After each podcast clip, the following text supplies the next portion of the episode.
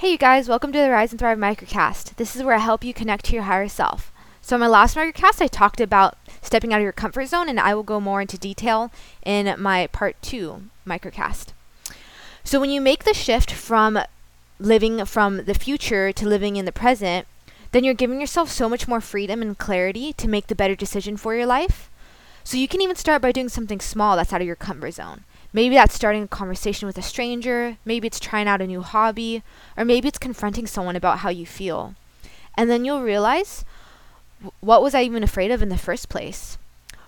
We're not afraid of these situations in themselves, we're afraid of the possible outcomes, the what ifs. It's the unknown.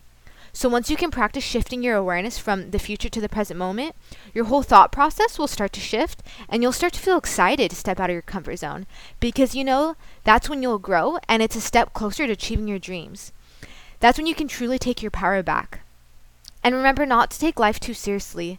This is just a fun game we all get to play, and everything always works out in the end. So take the risks, do the things that scare you, and know that there's no way to lose in this life. When people what people see as fail, failure is actually a new opportunity.